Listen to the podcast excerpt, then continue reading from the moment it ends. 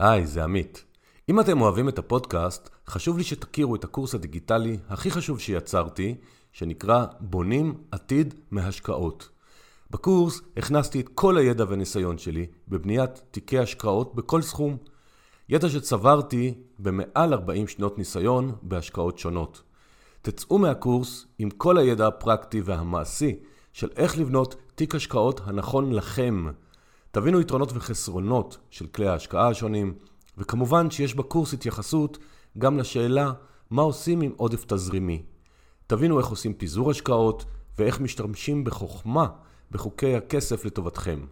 הסדר שאני עושה לכם בקורס שווה לכם מאות אלפי שקלים במהלך החיים, כי לאחריו ההשקעות שלכם יהיו חכמות יותר ומדויקות יותר. אם הבנתם שרק מעבודה לא מתעשרים, ואתם רוצים להגדיל את ההון המשפחתי ואולי לפרוש לפני הפנסיה, זה הקורס בשבילכם. לפרטים והרשמה אפשר לפנות בדף הבית של האתר 2invest.co.il ולכם המאזינים היקרים שלי, יש הנחה משמעותית עם קוד קופון המילה השקעות. ועכשיו לפרק.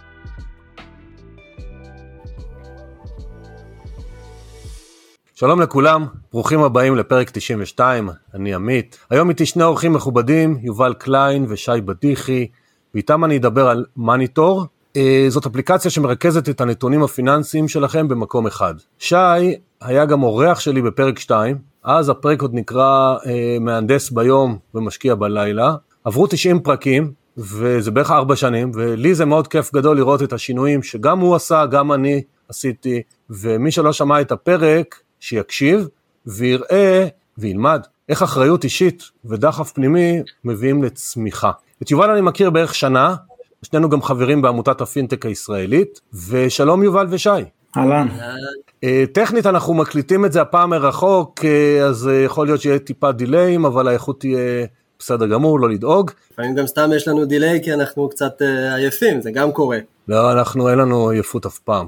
ורגע לפני שאנחנו מתחילים, אני רוצה לספר לכם שאני כרגע בעיצומו של קמפיין הדסטארט לטובת ספר כסף והשקעות, ספר שמבוסס על חלק מהפרקים של הפודקאסט עם הרבה מאוד תוספות ייחודיות, יש מגוון תשורות מאוד גדול, כמו למשל כנס מאוד משמעותי ומעניין שיהיה בשני לתשיעי במרכז, ואני ממש מזמין כל אחד להיכנס לקמפיין ולהיות חלק מאלו שעוזרים לנו להתפתח כלכלית. אם אתם מאזינים אחרי סיום הקמפיין, אז לא לדאוג, הספר הוא זמין יהיה באתר ואפשר יהיה להשיג אותו. ונתחיל לצלול לתוך הפרק, ומה שמסקרן אותי שי ויובל, זה מה הביא אתכם לרצון ליצור אפליקציה כזאת, ובתשובה תשלבו בבקשה קצת מי אתם ומה הרקע שלכם בעולם הכסף והשקעות למי שלא מכיר. מעולה, אה, אז קודם כל כיף להתארח, תודה על האירוח. אז אה, קודם כל צריך להגיד, אני ושי מכירים כבר שנים. אני עבדתי בבית האקדמי, שזה חברת הנדל"ן של התאחדות הסטודנטים הארצית, שם אה, העברתי קורס של איך קונים דירה,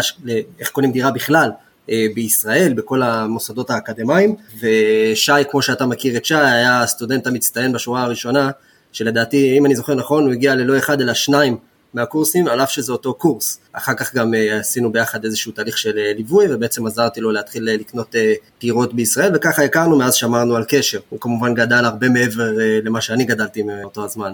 ומה שקרה בעצם זה שאנחנו, אני התעסקתי בנדל"ן במשך שנים, אבל לצד הנדל"ן אני אוהב השקעות, ובאמת עשיתי השקעות יחסית מגוונות, חלק מההשקעות אגב עשיתי גם בעקבות שיחות שלי עם שי, ואני טסתי לפני שלוש שנים, יחד עם מי שהיום אשתי והם ילדיי, לטיול של חצי שנה אה, בעולם, גם אה, דרום אמריקה, גם מזרח, ולפני הטיול, אה, בגלל שאני כזה שמאי מקרקעין ומתוכנן הכל באקסל, אז עשיתי אקסל מאוד מאוד מפורט, כמה כסף אני הולך להוציא בכל יום, בכל שבוע, בכל מדינה, ו- ומה מקור הכספים. ובעצם אספתי את כל הנכסים הפיננסיים שלי לאיזשהו אקסל, שאני אוכל לעקוב אחרי כל המצב הפיננסי שלי ולראות שאני לא חוזר בפשיטת רגל. הבעיה היא שאתה נוסע שם בוואן במורדות של, אה, של אה, לאוס, אז מאוד קשה לעקוב אחר המצב הפיננסי שלך, ואמרתי איך אין אפליקציה שיודעת לעקוב אחרי המצב הפיננסי שלי בצורה אוטומטית, למה אני צריך להיאבק ולהיכנס לכל האתרים ולהביא את הכל לאקסל רק כדי לראות את התמונה הפיננסית שלי,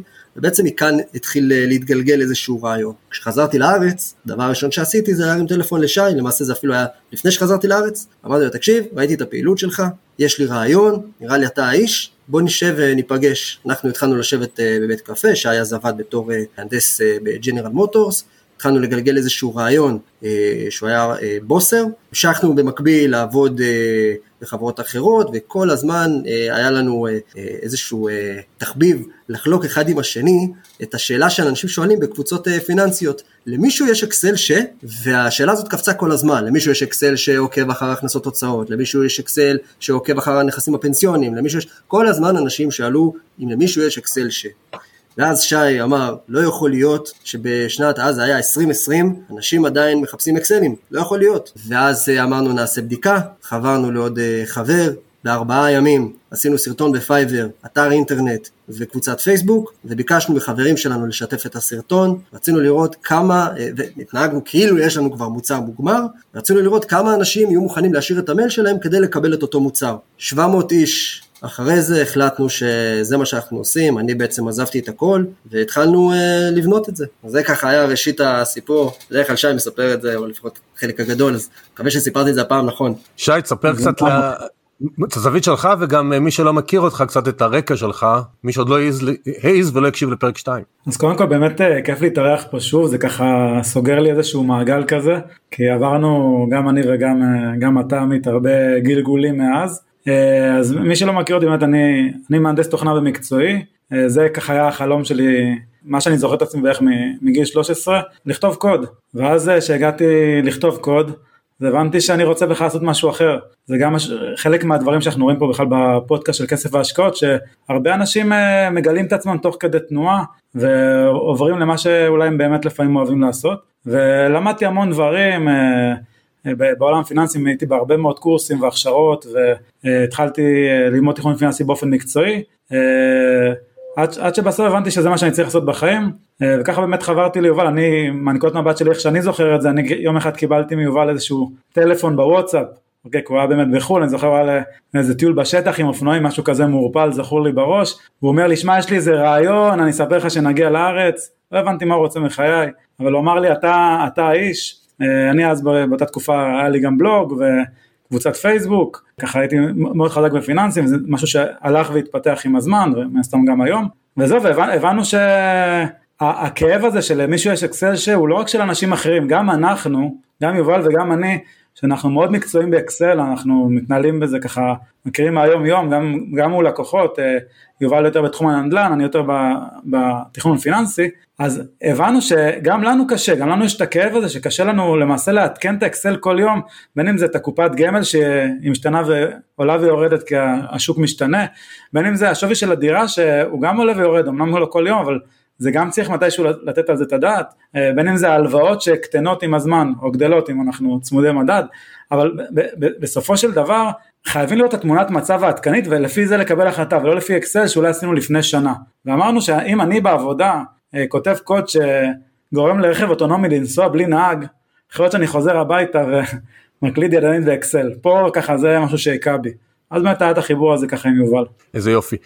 לפני שניכנס למערכת שלכם לעומק, אז כמו שאתם יודעים, הפודקאסט נועד גם לתת קצת השראה וכיווני מחשבה, אז כאחד שנמצא עכשיו באמצע קמפיין מימון המונים לספר אמנם, אתם עשיתם קמפיין גיוס אה, בפלטפורמה אחרת וגייסתם כסף מהציבור מה שנקרא, לא משנה כרגע הפלטפורמה. מה שאני אשמח לשמוע, למה בחרתם לעשות את הגיוס בדרך שבחרתם ולא הלכתם לשניים שלושה אנג'לים, קיבלתם כסף ושלום ותודה רבה. אחד ה... קודם כל זו הייתה שאלה שהתחבטנו בה הרבה. גם uh, חשוב להגיד, מי שלא מכיר, תהליך של גיוס המונים זה תהליך שהוא קשה, הוא, הוא מורכב, הוא אמוציונלי מאוד, אתה, בהחלט. אתה ממש, זה, זה, זה תהליך, ולפני שיצאנו לדרך, חשבנו על זה הרבה והגענו למסקנה שאנחנו בין הפלטפורמות או בין המוצרים הבודדים בעולם כנראה, שקהל היעד, אותם, אותן פלטפורמות של גיוס המונים וקהל היעד שלנו זה בדיוק אותו קהל יעד, זה אנשים שיש להם קצת כסף, קצת אוהבים להתעסק עם השקעות, קצת אוהבים טכנולוגיה, זה בדיוק קהל המטרה הכי ממוקד שלנו. ואנחנו הנחנו שאם אנחנו נפנה לאותו קהל אה, לגייס כסף, אז לא נגייס רק כסף, נגייס גם את הלקוחות הטובים ביותר שלנו, גם את השגרירים הכי טובים שלנו למוצר, והיום אנחנו רואים שזה, שזה המצב, שבאמת הם עוזרים לנו לבנות את זה ועוזרים לנו לשווק את זה, והם הולכים איתנו יד ביד, אני חושב שעשינו החלטה מצוינת. אני, אני אוסיף שאנחנו אנחנו, בסוף, בסוף המוצר הוא B2C, business to customer, וכשאנחנו מוצר, מוצר B2C, אנחנו רוצים להגיע לכל בית ובית בין אם זה בישראל או בעולם, אז ברגע שאנחנו מצליחים להגיע למצב שמישהו שם את הכסף שלו, ויש לו מניות בחברה שלנו, ויש לו האינטרס שלו והאינטרס שלנו משותפים, הוא רוצה שזה יגיע לעוד אנשים, אז הוא יעשה כל מה שהוא יכול בשביל להפיץ את זה. זאת אומרת, גם אם אני לא, לא, לא אשקיע בעצמי כרגע את הזמן, אם אני חולה או עייף או לא, לא יכול לעשות, יש לי עוד 700 אנשים שעושים את זה בשבילי, וזה בעצם ה marketing strategy שלנו, איך, איך אנחנו פורצים לשוק, ככה הרבה יותר מהר ממוצר שהוא B2B, שעובד מול הרבה עסקים. אז האמת שאני ידעתי את התשובה, ואולי אתם לא יודעים שידעתי, אבל uh, מאזינים, היה חשוב לי שתשמעו איזה החלטות אסטרטגיות, לפעמים החלטה שמתחבטו בה הרבה, אבל היא יכולה לשנות לכם את, ה, את הקהל, את הקהילה. אז כל מי שמחפש להקים עסק או להקים משהו, תמיד תחשבו איפה הקהל נמצא ואיפה הווין ווין ביניכם לבינם, ש, שאז כולם מרוויחים. מעולה. אז אני עכשיו רוצה להתחיל לקפוץ, לצלול לאפליקציה למניטור, והשאלה הראשונה שעולה לי זה איזה נתונים אישיים בעצם משתמש צריך לתת לכם כדי ליהנות מהשירות.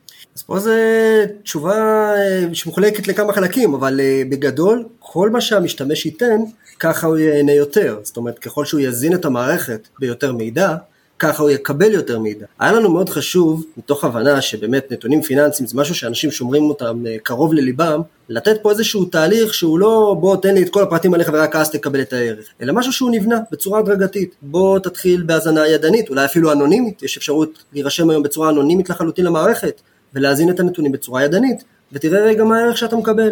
אחר כך תרצה שאנחנו נתחיל לבצע אוטומציה, תרצה שאנחנו נביא עבורך את הנכסים הפנסיוניים, תרצה שאנחנו נתחבר במקומך למאגר נתוני אשראי ונביא לך את הדירוג אשראי ואת כל ההלוואות, תרצה שאנחנו נתחבר לבנקים וכולי, אז כמובן שנצטרך ממך את הפרטים.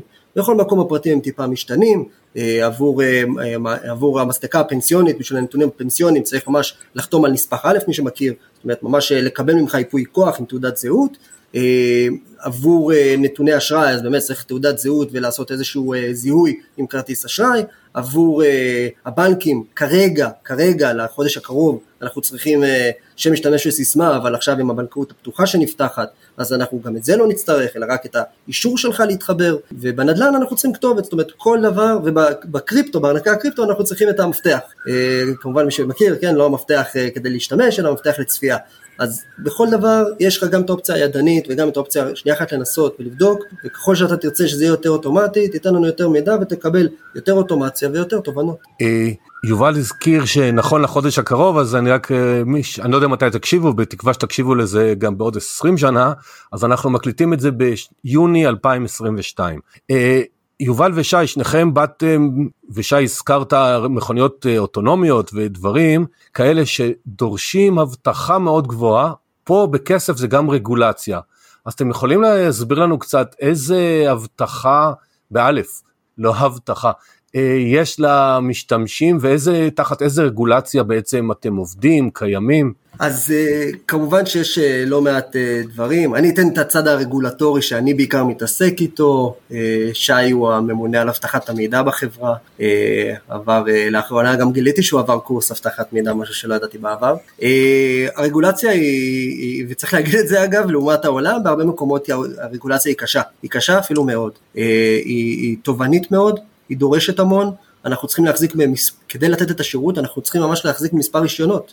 רישיון אחד זה רישיון שאנחנו עובדים עליו עכשיו, לא רק אנחנו, הרבה אנשים עובדים עליו, זה אה, חוק שעבר בנובמבר 21, אה, מתן שירות מידע פיננסי, האפשרות להתחבר לבנקים, חלק מהבנקאות הפתוחה בצורת, אה, באמצעות API, אז אה, זה רישיון אחד שאנחנו צריכים להחזיק בו. כדי להתחבר למסלקה הפנסיונית צריך רישיון של אה, סוכן פנסיוני, כדי אה, להתחבר למאגר נתוני אשראי צריך אה, אה, רישיון שנקרא מיופה כוח בתמורה, וכמובן על הכל מפקחת רשות הסייבר עם המון המון הנחיות, על תקנים בינלאומיים שצריך לעמוד בהם, ועל אה, ביקורות, אנחנו עכשיו עוברים את הביקורת השלישית שלנו תכף, אה, ביקורת מערכות מידע, זאת אומרת, יש המון פעולות שצריכות לקרות כדי שאנחנו נוכל לעשות את מה שאנחנו עושים. כמובן שבלי קשר לזה יש דברים שאנחנו עושים אה, אה, פנימה, אבל באמת ברמה הרגולטורית, בוא נגיד את זה ככה, ביקשו מאיתנו את התעודות זהות כמה פעמים, וביקשו מאיתנו קורות חיים כמה פעמים, ויודעים איפה גרנו ועבדנו ב-15 שנים האחרונות. אה, אז, אז כן, אז אנחנו...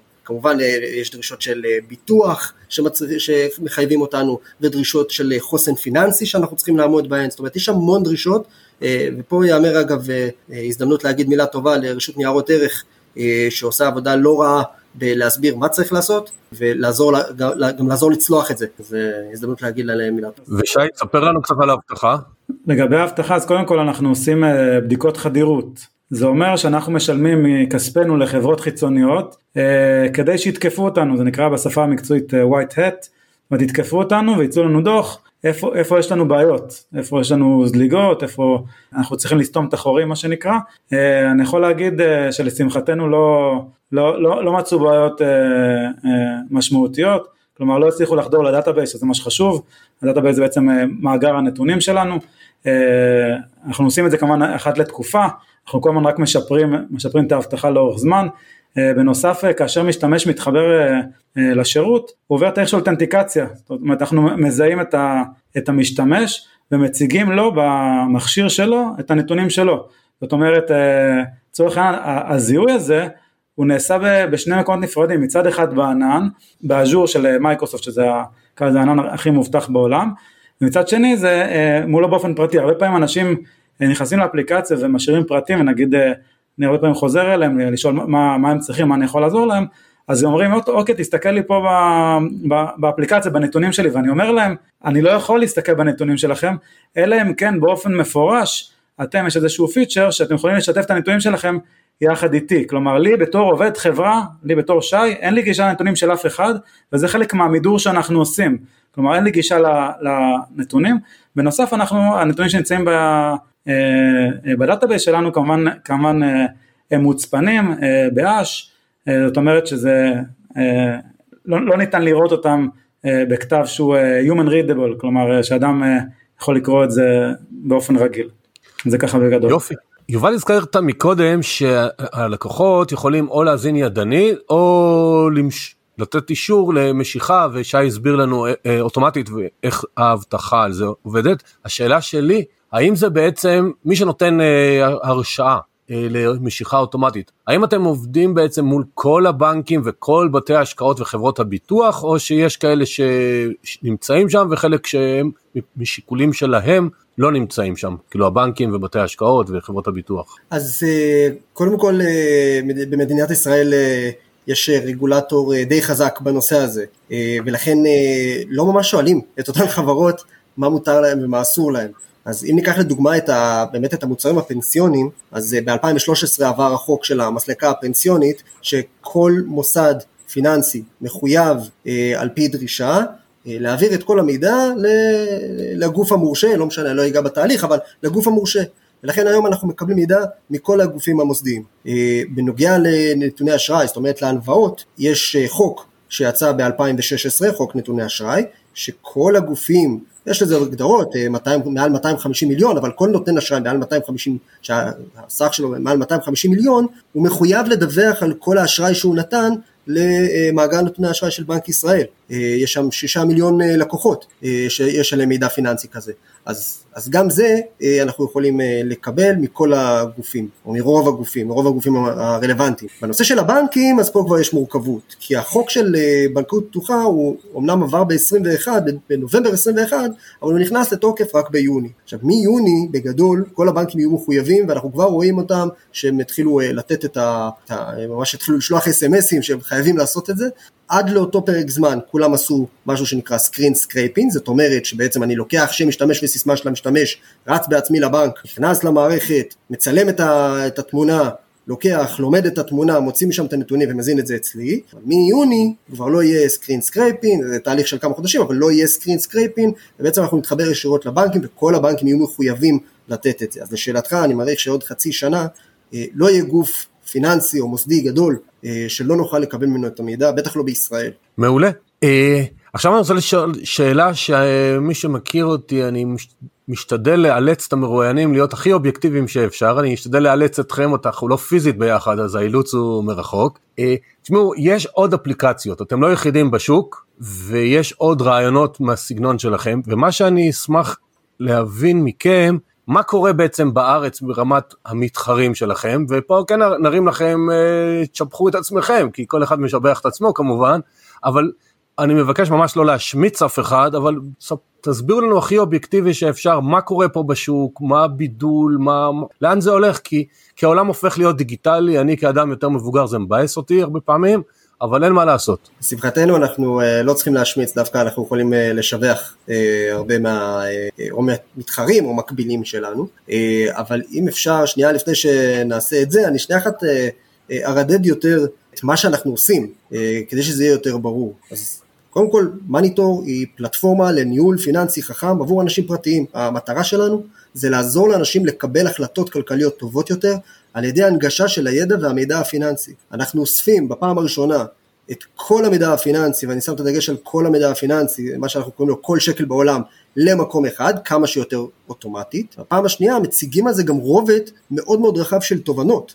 יש לנו עשרות תובנות שאנחנו יודעים לתת, מתובנות... על זה אנחנו אה, נרחיב יובל יותר, יובל, על זה אנחנו נרחיב עוד מעט, אה, זה השלב הבא. מעולה, מעולה, אז אם יהיה לי זמן אז הכי טוב. בעצם הבידול שלנו מגיע משני מקומות מרכזיים. מקום אחד זה הנושא של אה, אנחנו לא, מה שנקרא budgeting, אנחנו wealth management, אנחנו לא עוסקים או לא מתמקדים בהכנסות ובהוצאות או בתזרים היומיומי, אנחנו מתמקדים בנכסים ובהתחייבויות, במשכנתה, בדירה, בפנסיה, בהשתלמות, בחשבון הבנק, בנכסים ובהתחייבויות, ואיך אפשר לייצר שם איזושהי אופטימיזציה כדי שהגדילה הכלכלית שלנו אה, תקרה. הרבה פעמים קורה שאנשים אה, בתזרים שלהם הם במינוס, ההוצאות גדולות מההכנסות, אבל עדיין הם גדלים כלכלית. כן, זה קורה, זה קורה לכל סטארט-אפ אגב, אה, ועדיין אנחנו גדלים כלכלית וזה, וזה משהו שהוא משמעותי ואנחנו שמים על זה את הדגש. הבידול השני שלנו באמת מגיע מרובד התובנות המאוד מאוד אה, רחב שיש לנו, ואנחנו לגמרי גם, אה, יש אפליקציה מאוד מאוד מוכרת בישראל שמתעסקת בתזרים,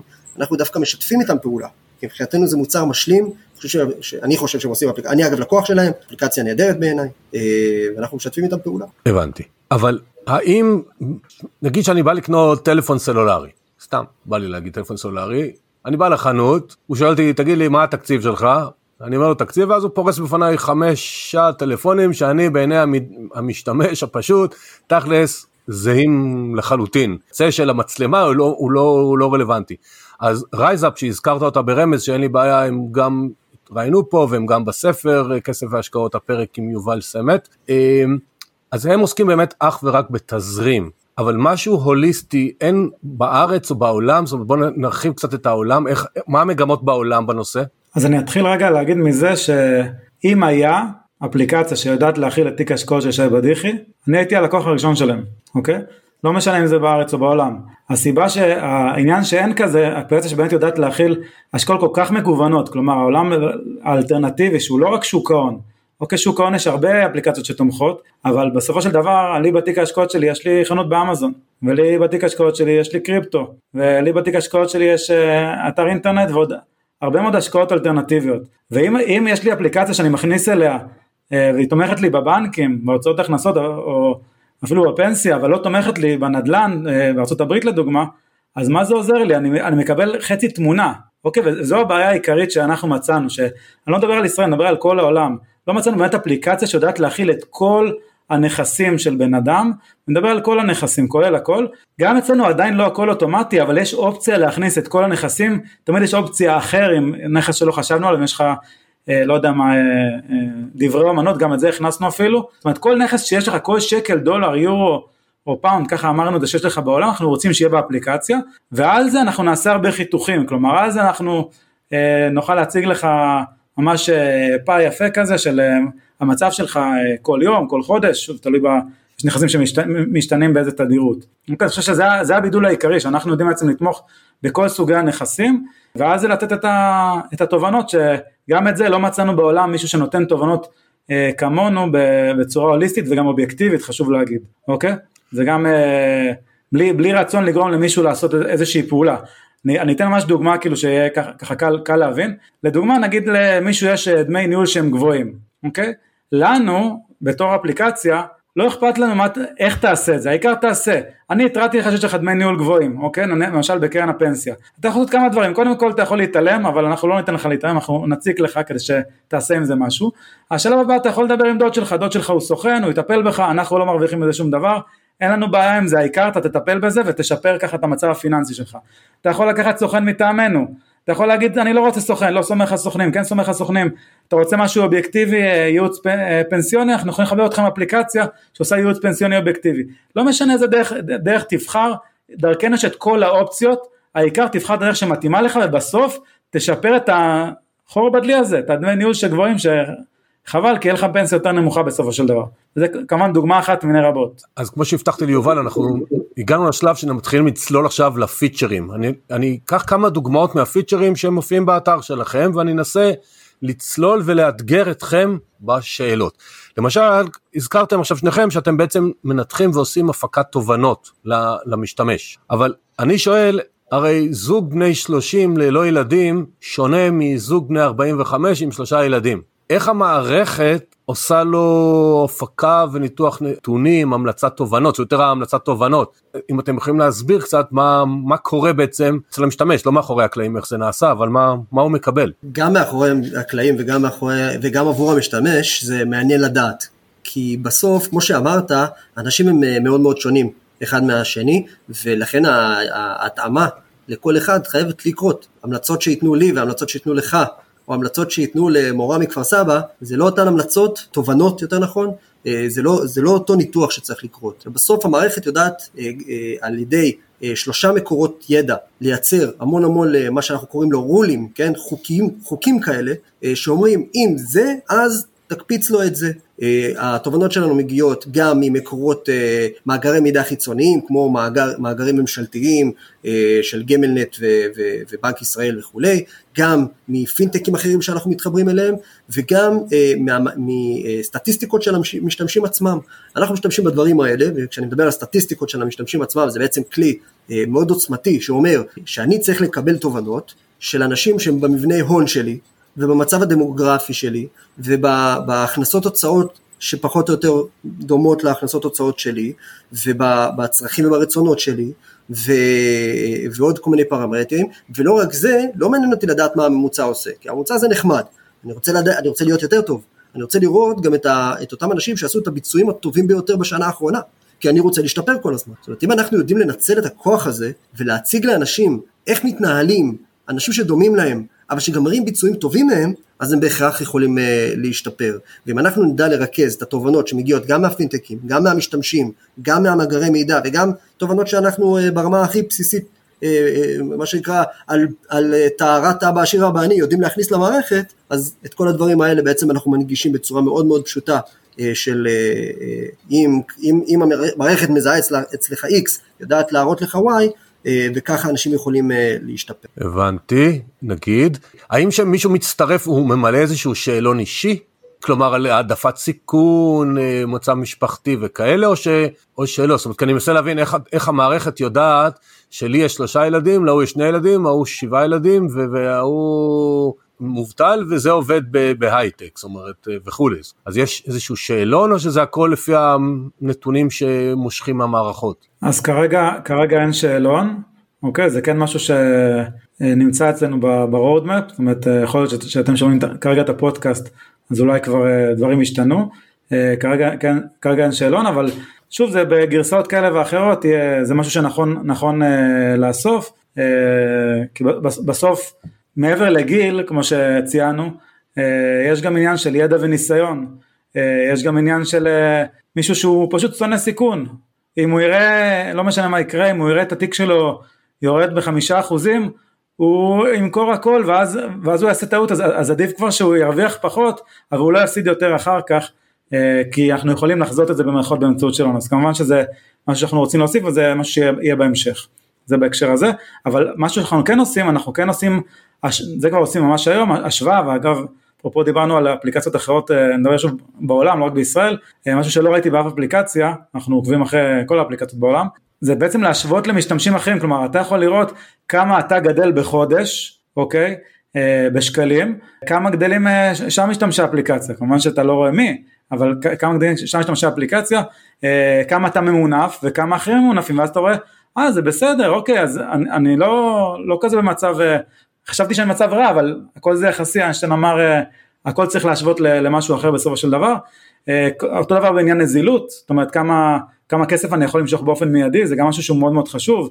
מישהו בגיל יותר מבוגר אולי יצטרך את הכסף יותר מהר, מישהו אולי בגיל צעיר אז אולי פחות יקרה לו משהו חלילה, סטטיסטית וכולי, זאת אומרת בסוף אנחנו רוצים להשוות את עצמנו לאנשים אחרים ועם הזמן אנחנו ממש נשווה גם לסקטורים, כלומר סתם עוד פעם אני אלך לשנייה דמי ניהול, זה לא העיקר אצלנו אבל סתם דוגמה, דמי ניהול בקרן השתלמות של מורה שונים, אין מה לעשות מדמי ניהול בסקטור הפרטי, אנחנו גנבנו את זה למורים, אין מה לעשות, אז, אז אה, בסופו של דבר אני ארצה להשוות את זה למורים בהקשר הזה. יופי, שי, שניכם הזכרתם שאתם עושים גם הערכות שווי והפקות תובנות, מה שלי לא ברור ואני אשמח להבין, למשל שווי נדל"ן באופן אוטומטי. בישראל למיטב ידיעתי הנתונים לא הכי מדויקים, אז איך המערכת יודעת אה, להעריך שווי נדל"ן? טוב, נראה לי שאני כשמאי אה, מקרקעין מוסמך אנסה לענות על הדבר הזה. אה, אז קודם כל אה, אני אתחיל מהסוף, אין דבר כזה שווי אחד. כי אם תשים שני שמאים על דירה, הם ייתנו לך שני שווים ושני השווים יהיו בסדר. יש מערכות בעולם שנקראות AVM, Automated Value Modeling, כלומר לקחת ביג דאטה שבעולם בדרך כלל ברוב המקרים מסתכלים על נתוני ליסטינגס, כלומר נתוני אתרי uh, יד שתיים למיניהם, ולנסות לתחקר אותם וללמוד מהם ולהבין מה השווי של נכס. בישראל, אנגליה וארצות הברית הגדילו ועשו ובעצם מפרסמים גם את הנתונים של העסקאות בפועל, uh, משהו שקיים אצלנו, uh, יש עסקאות מ-98,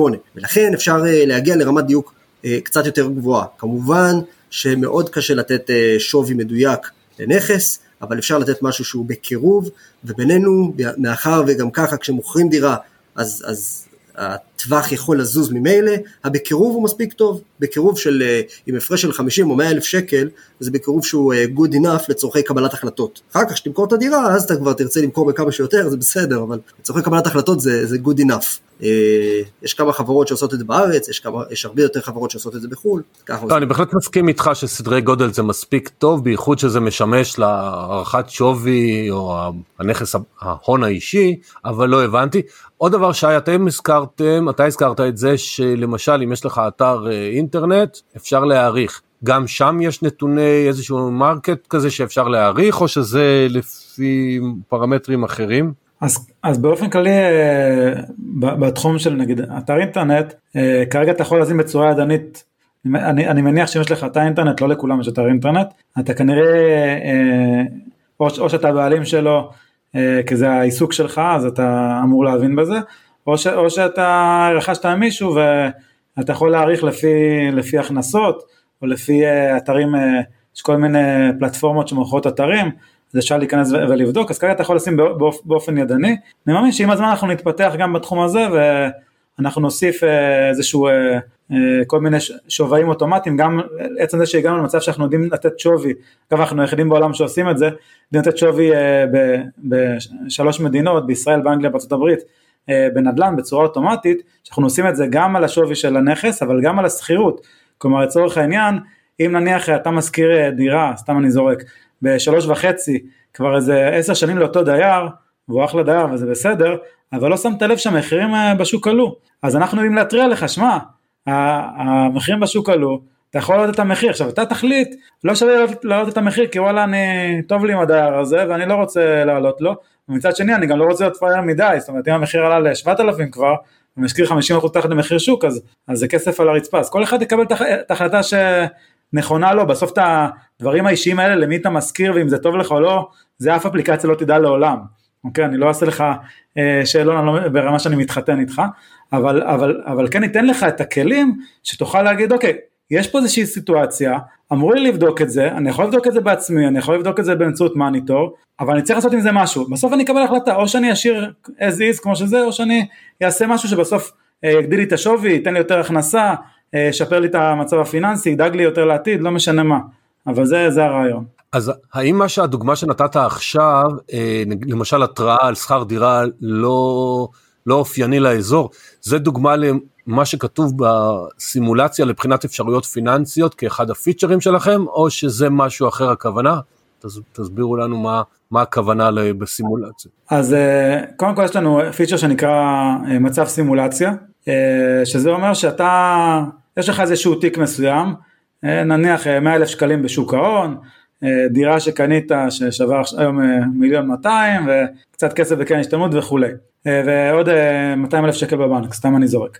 אז עכשיו אתה רוצה לקבל החלטה מה לעשות עם הכסף בבנק, אז אתה יכול להתחיל לקחת את הכסף ולעשות סימולציה, אוקיי? זאת אומרת לעבור למצב אחר, איזשהו מוד אחר באפליקציה, וכביכול לקנות מניות, אה, לקנות נדל"ן אולי עם איזושהי הלוואה, אולי לקנות נכס בחו"ל, אולי להיכנס להלוואות חברתיות, או אולי לקנות את האינטרנט, לא משנה מה, ולראות איך זה משפיע על התיק שלך מבחינת נזילות, מבחינת תשואה, מבחינת סיכון, מבחינת מינוף, מכל הבחינות, ולראות אה, שעל יבש, לפני שאתה צולל למים, לראות אם אתה רוצה לעשות, לעשות את ההחלטה הזאת, זאת אומרת, הרבה פעמים אנשים הם קודם כל אה, אומרים אני אעשה, אני אעשה, אני אעשה, ואז הם עושים וכבר זה irreversible, אי אפשר לחזור אחורה לפעמים, כי פתאום אה, יש שיקולי מס, אם אני אמכור עכשיו זה לא שווה לי, פתאום אני צריך לשלם אה, עמלה לסוכן הזה, עמלה למתווך הזה, אז אפשר לעשות את כל השיקולים האלה במצב סימולציה מבלי לפגוע בתיק הקיים, ואז לחזור למצב רגיל ולקבל את ההחלטה האמיתית. אז זה, זה הכוונה של מצב סימולציה, וכמובן אנחנו נותנים שירות שאנחנו גם עוזרים אה, באופן אישי מעבר לאפליקציה, כי אנחנו מאוד מאמינים במודל היברידי, זאת אומרת אנחנו לא מאמינים שהאפליקציות לגמרי יחליפו את, ה, את האנושות, יחליפו בני אדם, אה, בסוף יש משהו שהוא מנטלי גם בעולם של השקעות, אה, לא צריך להסביר לאדם שהוא איש שהוא גם רוח וגם כסף, עמית כמובן נדבר עליך, אז בסופו של דבר לפעמים מישהו צריך דחיפה, צריך שמישהו יגיד לו, שמע, אתה יכול לעשות את זה, זה בסדר במצבך, אה, ולפעמים מישהו צריך שמישהו יפתח לו ככה את האופציות בשיחה, זה גם אה, שירותים שאנחנו נותנים ככה מעבר לאפליקציה, זאת אומרת אנחנו מאמינים שאנחנו יודעים לעשות את ה-90% בצורה אוטומטית, ואת ה-10% הנוספים או שתעשה בעצמך או שתעשה עם איזשהו יועץ, סוכן, מישהו שאתה מתייעץ איתו, חבר, לא משנה מה, או שתעזור בשירותנו, זה בסדר, אבל העיקר העיקר תעשה, זה, זה המוטו שלנו, כל הזמן תתקדם ותשבר את המצב הפיננסי שלך. אז אם אני ממשיך רגע את מה שאמרת עכשיו, אז האם אתם רואים את עצמכם נגיד, סתם ניקח, נקפוץ לחמש שנים קדימה, לא למחר בבוקר, שיש לכם סט של יועצים אישיים גם בתוך המערכת, כי, כי אפליקציה, אמרת שאתם רואים את זה מודל היברידי, אז אתם רואים שבאמת יהיה גם לכל אחד אה, אפשרות לדבר עם מישהו? זה הדרך שבה אנחנו אה, רואים את זה היום, וזה באמת חלק דרך שלנו להגיע לקהל הרחב זה בעצם לתת את האפליקציה ככלי ליועצים ומתכננים פיננסיים. זאת אומרת, אה, יש, אה, יש תהליך שנקרא אה, בחו"ל קוראים לו KYC, Know Your Client. הדבר הראשון שאתה רוצה לעשות כדי לעזור למישהו זה להבין מה יש לו, להבין מה הסטטוס שלו, איפה הכסף שלו נמצא, והתהליך הזה אנחנו כולנו יודעים, זה תהליך שהוא לא פשוט, לא נעים, מורכב, ארוך, גוזל זמן, וזה משהו שאנחנו יודעים לעשות אותו בחוויה שהרבה יותר מדויקת, הרבה יותר נעימה, אה, מתמשכת לאורך זמן, ולכן זה משהו שאנחנו יודעים לבוא למתכנן פיננסי או ליועץ פיננסי ולהגיד לו, או ליועץ פנסיוני סליחה, ולהגיד לו אה, בוא תן את השירות הזה ללקוחות שלך, הם ישתפו איתך את התיק, לך יהיה דשבורד תוכל לראות את כל הלקוחות אה, והלקוחות מצידם יקבלו שירות יותר טוב עם חוויה מתמשכת לאורך זמן. השירות הזה זה איזשהו הסדר שלנו מול יועצים וזה בעצם המודל ההיברידי שאנחנו מדברים, שאנחנו נותנים כלי לאנשים לעבוד עם היועצים אה, ולא בנפרד, אז אה, זאת הכוונה שלנו בהקשר הזה. אני אולי אתן איזושהי דוגמה קטנה, אה, לפעמים מישהו יכול להגיע לאיזשהו מתכנן פיננסי, עשה איתו תכנון פיננסי, בנה תוכנית לפי מטרות בצורה מסודרת, השקיע את כל הכסף, הכל טוב, כולם מרוצים, המתכנן מרוצה והלקוח מרוצה, אבל עוד, עוד חצי שנה אותו מתכנן פיננסי בדרך כלל לא יעקוב אחרי ההתנהלות של, של אותו לקוח, אלא אם כן הלקוח מיוזמתו יפנה חזרה למתכנן פיננסי. במקרה כזה אפשר לעשות איז, איזשהו אה, מודל, שנגיד סתם דוגמה בעוד חצי שנה אה, אה, אותו לקוח קיבל אה, הרבה כסף לעו"ש כי הוא אה, עשה אקזיט או כי הוא קיבל ירושה או אני לא יודע מה קרה, אבל הוא שוב צריך את המישהו המנטלי הזה שידחוף אותו לעשות כי הוא עסוק ביום יום, יש לו ילדים ויש לו עבודה ואין לו זמן להגיע לזה, אז אם יהיה לו התראה, יכול להיות שזה יגרום לו לפנות לבד למתכנן פיננסי, אבל אם יהיה לו התראה וגם למתכנן הפיננסי שלו, אז עכשיו המתכנן הפיננסי שלו יגיד לו, שמע, אתה תתעסק במה שאתה טוב בו בעבודה שלך, בדיי ג'וב, אבל תן לי לעזור לך, אני צריך את השיתוף פעולה שלך כמובן, אז אנחנו יכולים ממש לעשות את האינטגרציה הזאת בין אותו בעל מקצוע כשאמרתי מתכנן פיננסי זה יכול להיות גם יועץ משכנתאות, זה יכול להיות גם סוכן פנסיוני, זה יכול להיות לא משנה איזה בעל מקצוע, אבל מישהו שרלוונטי לאותו תחום שההתראה קופצת בגינה. זה ככה משהו שיכול לעזור גם ב-ongoing, בשוטף. שאלה, אה, נגיד עכשיו נסתכל קדימה אבל לא כזה רחוק, אנחנו היום באמצע 2022, אם אני אשאל אתכם באמצע 2023, סוף 2023, עוד שנה, שנה וחצי, איך אתם רואים את אפליקציה שלכם מתקדמת, איזה חבילות או שירותים נוספים אתם מאמינים שבאמת יתווספו בחודשים הקרובים? תראה, בסוף צריך להבין רגע שאתה מת, מתעסק בפיננסים כמעט על בסיס קבוע, והעובדה שאתה מתעסק בפיננסים על בסיס קבוע אומרת שאתה כל הזמן מכיר מה יש בשוק, ועדיין, וכמונו אגב, ועדיין, מאוד קשה כל הזמן לעקוב. בחזון שלנו, אנשים שהם עורכי דין, שהם מורים, שהם עובדות סוציאליות, שהם אה, אה, מנתחות בבתי חולים, שהם אה, רואי חשבון, יכולים להמשיך לעבוד במה שהם אוהבים, אבל הכסף שלהם תמיד עובד במקסימום, כאילו כל הזמן יושב להם מישהו על הכתף ומסתכל עליהם על המצב הפיננסי ואומר, אתם יכולים להשתפר פה, אתם יכולים להשתפר שם, וכל הזמן לדחוף אותם פיננסית קדימה. כדי לעשות את זה, אנחנו, יש לנו דרך, המערכת עצמה היא מערכת מאוד מאוד מורכבת, אה, ואם אתה שואל אותי איפה אנחנו נהיה בעוד שנה, יהיה לנו אינטגרציות להרבה יותר מערכות, להרבה יותר מקורות מידע, להרבה יותר ברוקרים, ומהצד השני אנחנו נדע לייצר הרבה יותר תובנות, ואנחנו כמובן גם נהיה גם אה, מחוץ לגבולות ישראל, כי בסוף הצורך שאנחנו מדברים עליו, של אנשים שעובדים קשה מהבוקר עד הערב, אנחנו חיים בעידן של עבדות מודרנית, ואנחנו uh, כל הזמן מחפשים את ה... את ה יש לנו את הצורך הזה uh, מצד אחד לעשות, לעסוק במה שאנחנו אוהבים, מהצד שני לדאוג לעצמנו ברמה הכלכלית, הצורך הזה הוא בינלאומי, ואנחנו ננסה להגיע לכל בית בעולם ולתת לו את השירות הזה, ושהוא יוכל בקלות ובפשטות, או אפילו, אולי אפילו אה, אני כמעט מפחד להגיד את זה, אבל אפילו בכיף, יוכל לשלוט במצב הפיננסי שלו לצד העיסוק היומיומי שלשם אנחנו... אני אולי, אני, אני אולי אסכם את זה בשתי מילים, אם נסתכל עוד שנה קדימה הייתי אומר שאפשר, היינו קוראים לזה ווייס פיננסי, שזה אומר שאנחנו לא רק נדע מה המצב היום, אלא גם נדע לתכנן את העתיד. אה, אני היום אה, ישבתי ככה לצהר, לצהריים עם חבר והוא סיפר לי סתם מישהו שלקח הלוואה בשביל הבת מצווה של הילדה שלו. עכשיו זה משהו שהוא, סליחה שאני אומר, קצת מגוחך. היה לך 12 שנה לחסוך כסף לאותה בת מצווה.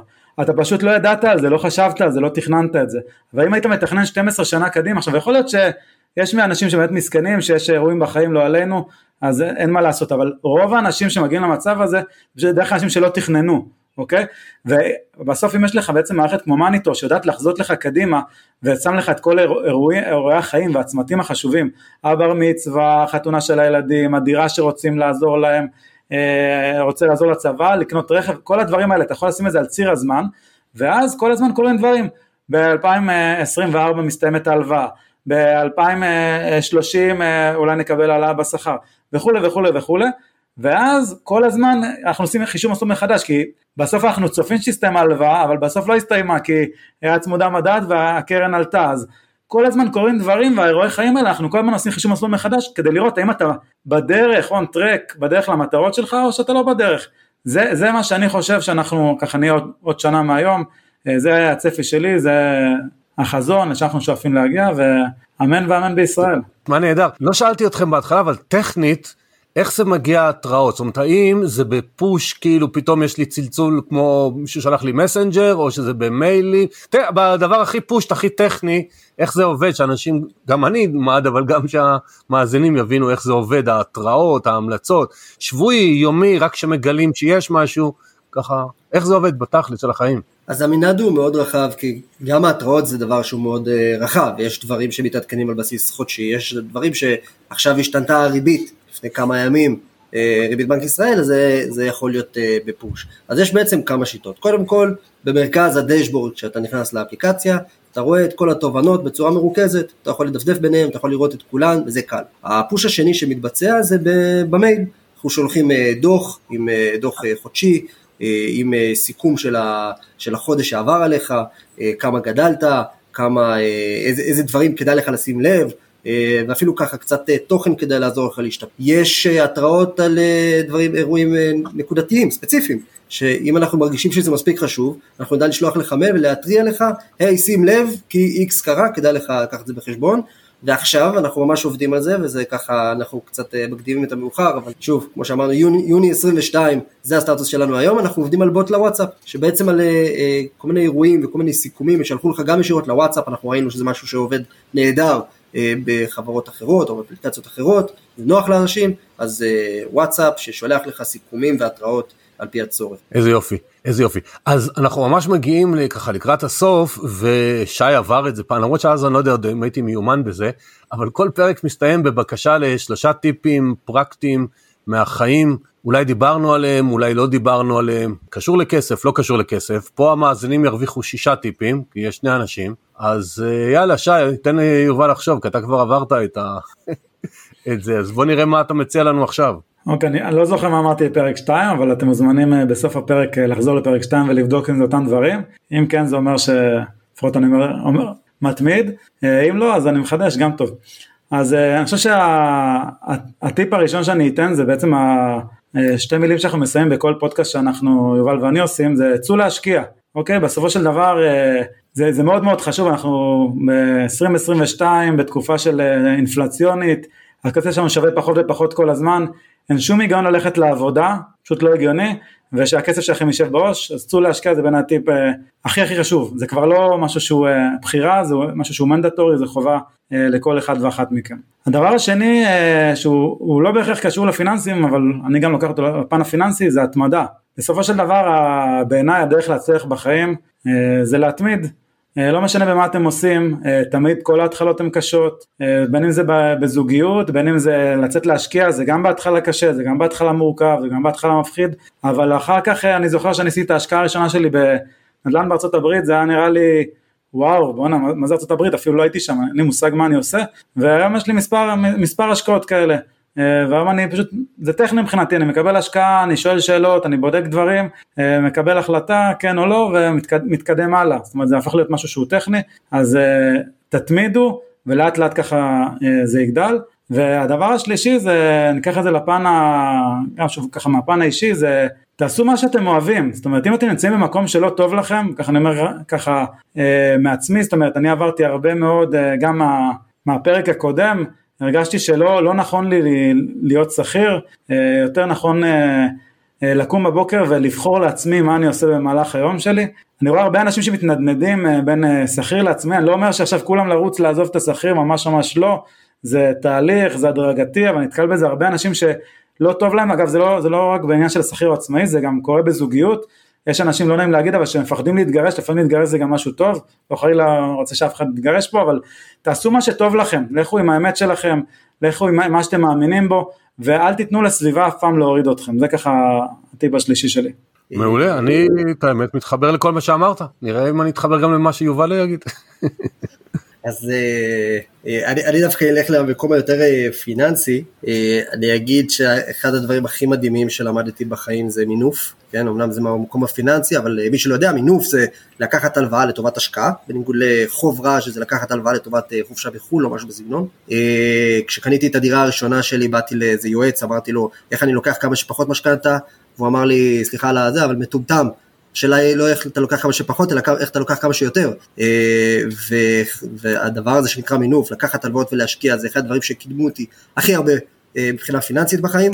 אז uh, מי שלא יודע מה זה ולא העמיק בזה, קודם כל אני ממש ממליץ ללמוד את הנושא ולעשות את זה גם באחריות חשוב להגיד. הדבר השני זה ללמוד להפסיד. אני חושב שיש איזושהי קונספציה, זה מגיע הרבה גם בפודקאסטים כאלה ואחרים, גם בפודקאסט שלנו, שאנחנו מדברים הרבה על ההשקעות ועל ההצלחה ועל תשואה וכולי, אה, אבל צריך להבין ש, שכמו כל גרף של כל שוק, יש הצלחות ויש גם הפסדים, והחוכמה היא לדעת שזה לא באג זה פיצ'ר, ושמפסידים לפעמים, אה, ושאני ממשיל את אה, עולם ההשקעות לעולם האגרוף, אני יכול לחטוף בחזה ובבטן ובידיים, אני אפילו אולי מוכן לחטוף בפנים, אבל יש איזשהו קו חגורה שמתחתיו אני לא מוכן לחטוף, מבחינתי לא הייתי עולה למגרש אם הייתי יודע שאני יכול לחטוף שם. וניהול סיכונים זה משהו שהוא מאוד מאוד חשוב בעולם ההשקעות, ואני חושב שגם לא רק בעולם ההשקעות, ניהול סיכונים זה משהו שהוא חשוב לבצע כל הזמן אה, אה, בכל עולם. אה, והדבר השלישי, שאני חושב שהמקומות, אני, אני למדתי הרבה, למדתי, עשיתי תואר ראשון ושני, למדתי בנדל"ן ועשיתי שמות מקרקעין, ועשיתי המון הכשרות. איך לקנות דירה, למדתי בצורה הטובה ביותר, שהלכתי וקניתי דירה. בסוף אין תחליף לעשייה. יש משפט כזה שאומר נדל"ן עושים ברגליים, זה לא רק נדל"ן, גם אה, להקים חברה עושים ברגליים, וגם השקעות בשוק ההון עושים ברגליים, ואני עשיתי את כל הקורס של אה, אה, השקעות בשוק ההון של שי, של שי ובר, אבל עד שלא הלכתי וקניתי מניות, זה לא היה שווה כלום. אז, אז מה שאני אומר זה שבסוף צריך ללמוד מעשייה ולא להישאר, המג"ד שלי בצבא קרא לי בעבר התלמיד הנצחי, שכל הזמן למדתי ופחדתי מעשייה, ומאז אני משתדל להתעסק הרבה בעשייה גם, ואני ממליץ לכם, אה, צאו ועשו דברים, אה, כמו שאנחנו אומרים, צאו להשקיע. אז גם לשלושה דברים שלך אני מתחבר מאוד ואני רוצה להרחיב שני דברים. אז קודם כל הספר שאני עכשיו עושה עליו את הקמפיין מימון המונים, הפרק סיום של הספר נקרא מה עכשיו. והמשפט האחרון אני חושב שכתבתי זה פשוט לעשות כי מלקרוא ולקורסים והכל לא לומדים כי באמת רק עשייה מלמדת וגם טועים ולגבי המינוף עוד הרחבה קטנה על מה שאמרת ברשותך, שתשימו לב שמינוף זה לא תמיד רק כסף, גם זמן. אם אתם עכשיו, אין לכם זמן לעשות משהו, אז תיקחו מישהו שהוא מומחה בזה, איך שי מקודם הזכיר, או יובל, שהם לקחו בפייבר מישהו שעשה להם סרטון ועשה להם כמה דברים ובכמה ימים היה להם. יש להם את הכישורים לעשות את זה לבד, אבל המינוף גם של זמן וזה יכול להקפיץ אותנו, גם ב mindset שלנו אנחנו לפעמים צריכים לעשות הכל לבד, שיהיה הכי מושלם ואין מושלם, אה, רק הלמידה. אז אני מאוד נהניתי, למדתי מכם הרבה, מקווה שגם המאזינים, תודה רבה יובל, תודה רבה שי על הזמן שלכם. אה, מאזינים, מי שרוצה להכיר עוד את האפליקציה, יש בתיאור הפרק, יש לינק, תוכלו להיכנס, אה, או להוריד את האפליקציה או דרך ה web, ואחרי זה להוריד את האפליקציה. יש להם הרבה מאוד אפשרויות, ותודה שהייתם איתנו, אני מזכיר לכם שהקמפיין מימון המונים לספר כסף השקעות בימים אלה ממש, אה, עד אמצע יוני, ואנחנו נשתמע בפרק הבא, בפרק 93, אז תודה רבה לכולם. תודה רבה על האירוח, היה כיף. שמחנו.